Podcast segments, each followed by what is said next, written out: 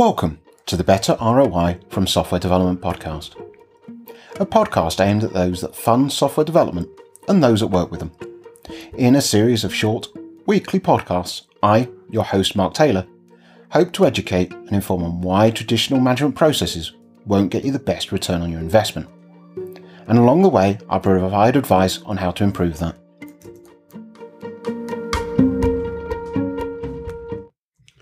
Hello, and welcome back to the Better ROI from Software Development podcast.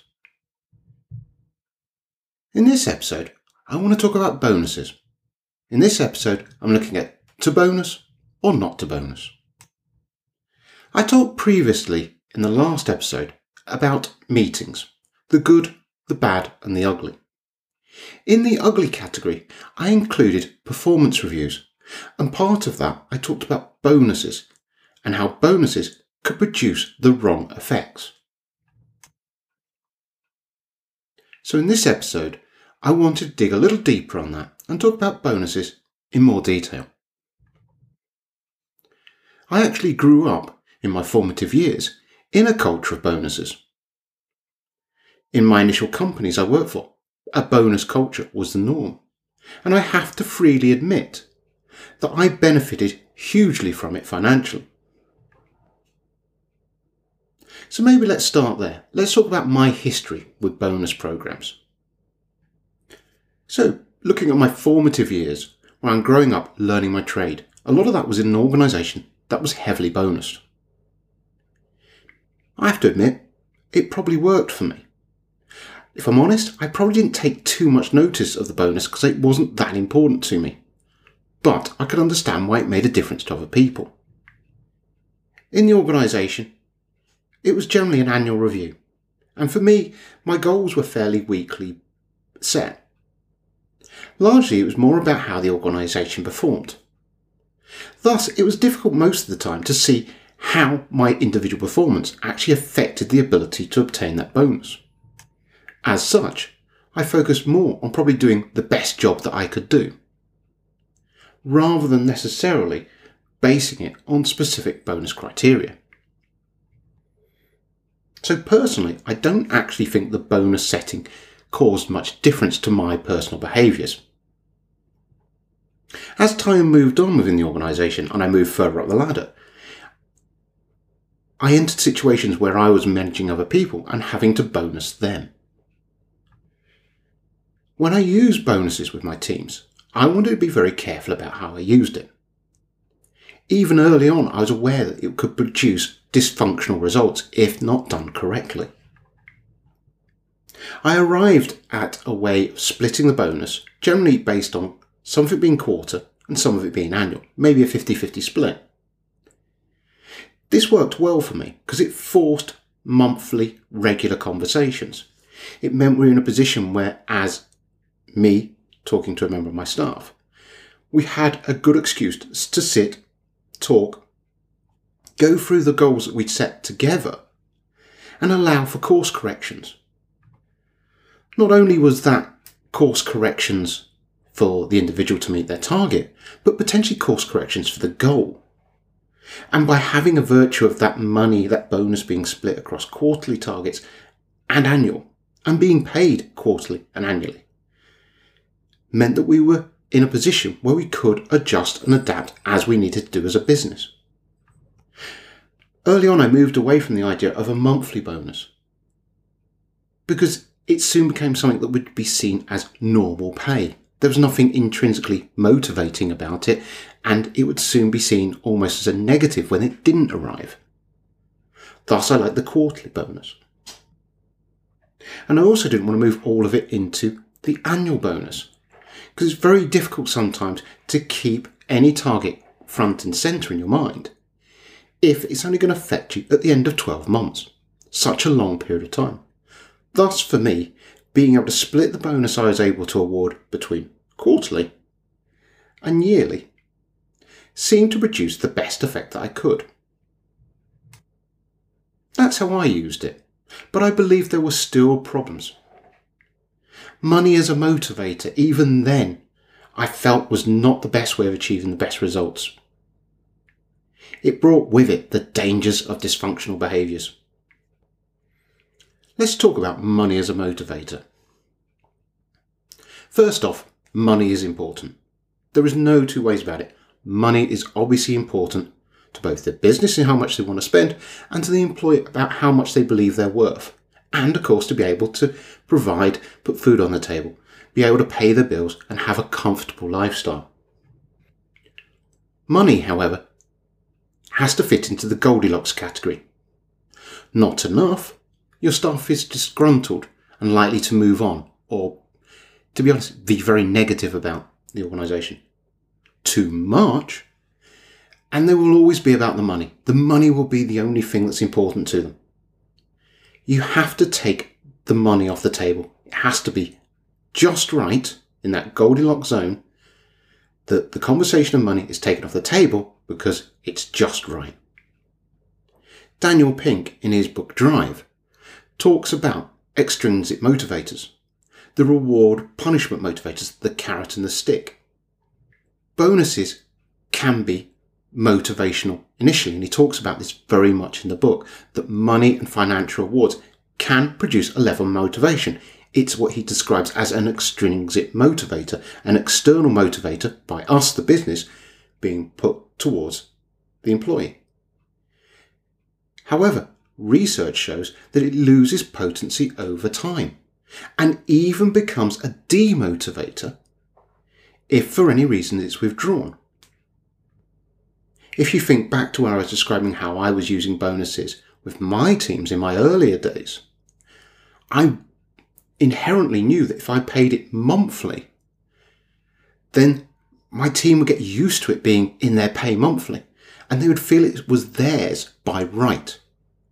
Thus, any removal of it was so much more a demotivator than any motivation that it would produce over the longer term. And Daniel backs that up in his book.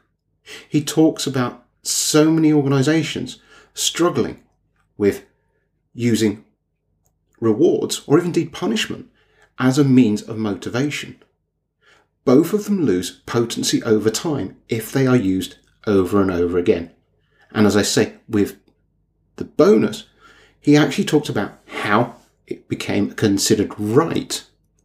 And any time that it wasn't paid was actually demonstrably more demotivational than any motivation it had been providing before it. In Daniel's book, which I certainly recommend reading, he then goes on to talk about the intrinsic motivators, the ability for an individual to drive themselves.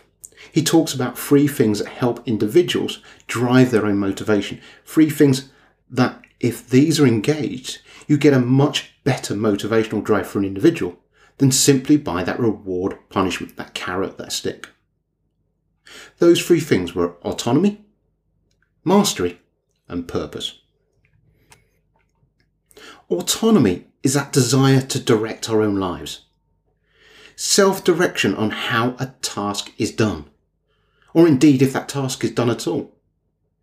Rather than being told we have to do this, rather than being micromanaged, rather than being at the receiving end of command and control, being set a target and being able to decide how best to achieve that. It's something that the individual then has delegated authority to do what is needed to achieve the aim they are set. Mastery is a desire to continually improve at something that matters. It's a satisfaction of getting better at stuff. By constantly getting better and better at something, it helps to avoid boredom. It uh, helps avoid repetitive action. Consider the martial artist who will continually work to achieve mastery. Well beyond what most people would consider good enough, they continue to get better and better for that self satisfaction and that desire to improve. And the third is purpose. Does the work matter? Is the work larger than themselves? Does it bring joy?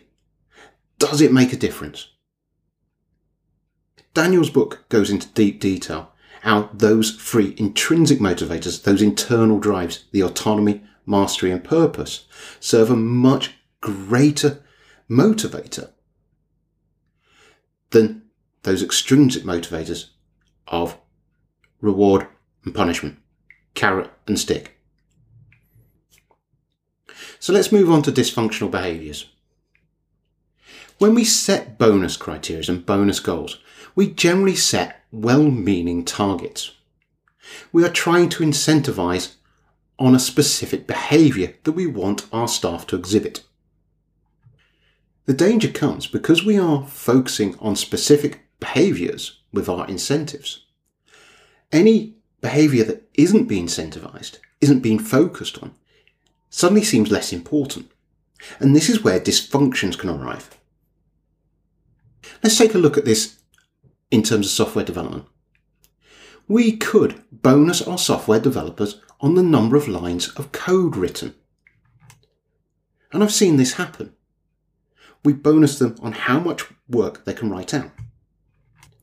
However, from a software development quality point of view, writing a lot of lines of code is not important. It's actually dangerous. It means it's very easy to churn out rubbish rather than well crafted software. Think of it similar to a novel writer. If you bonused a novel writer on lines of code written, they could churn out pages upon pages upon pages of meaningless drivel. To achieve the target you set, the writer has completely ignored quality. They're not writing prose, they're not writing well written verses. What they're doing is they're churning it out to meet a target of numbers rather than quality. One other example I've come across is where a software developer was being bonused on fixing bugs, whereas a QA engineer was being bonused on finding bugs. In doing so, the two effectively managed to work together to maximize their bonus potential. By originally writing quite poor code, the QA tester would find lots of bugs. And the software developer would then fix those bugs. And between the two, the circle could continue infinitum. Each achieving well on their bonus targets. Such practices are obviously morally questionable. But they're going to happen if we are incentivizing people with money to do things that will cause dysfunction. You also get more subtle example. In Coaching Agile Teams by Lyssa Adkins, she talks of an example of three developers. All three have been targeted to take ownership, to be more visible in the organisation, to gain more profile and presence. It's become part of their performance review, part of their bonusing. Unfortunately, the three were meant to work as a team.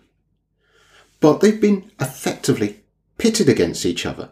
And this has led to poor working together because they're all trying to do what they need to do to achieve their bonus, to achieve their targets, which in effect is actually blocking each other's efforts.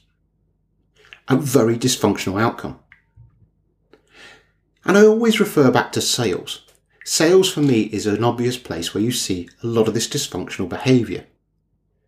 It may be almost anecdotal that we bonus a sales team on sales, not on the quality, not on the customer, not on the fit for either the customer or the organisation.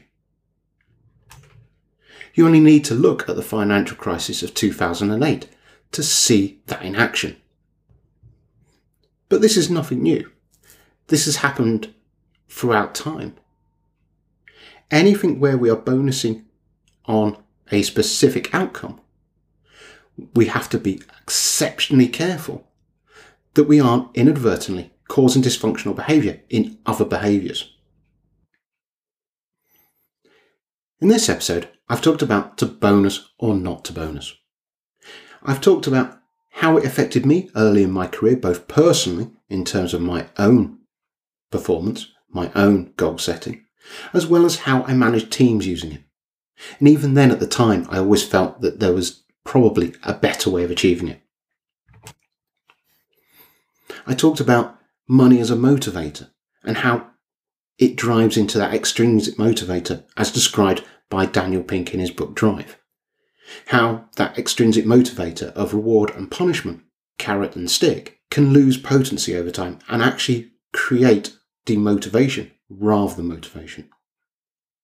And I then talked about how he recommends looking at the intrinsic motivators to drive those internal motivators, that autonomy, that mastery, that purpose. I also talked about the dysfunctional behaviours we can get from bonuses. We may try to set well meaning targets.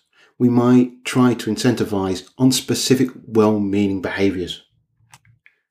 But in doing so, it's too easy to cause dysfunction in other behaviours that aren't bonus, that aren't prioritised.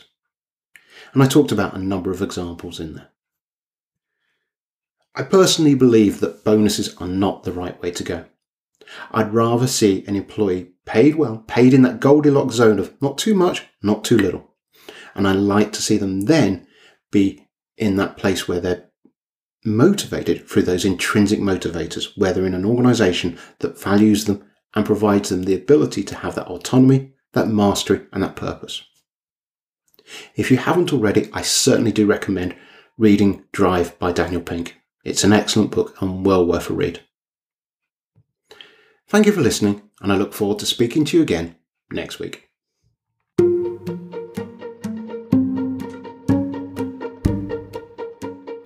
This podcast has been hosted by me, Mark Taylor. It has been produced by Red Folder Consultancy Limited, a consultancy that can help you achieve better return on your software development investment. You can contact them or sign up to the mailing list at red-folder.com. Or you can reach out to me on Twitter at redfoldermark. If you're getting value from this series, please tell a friend and help me grow my audience.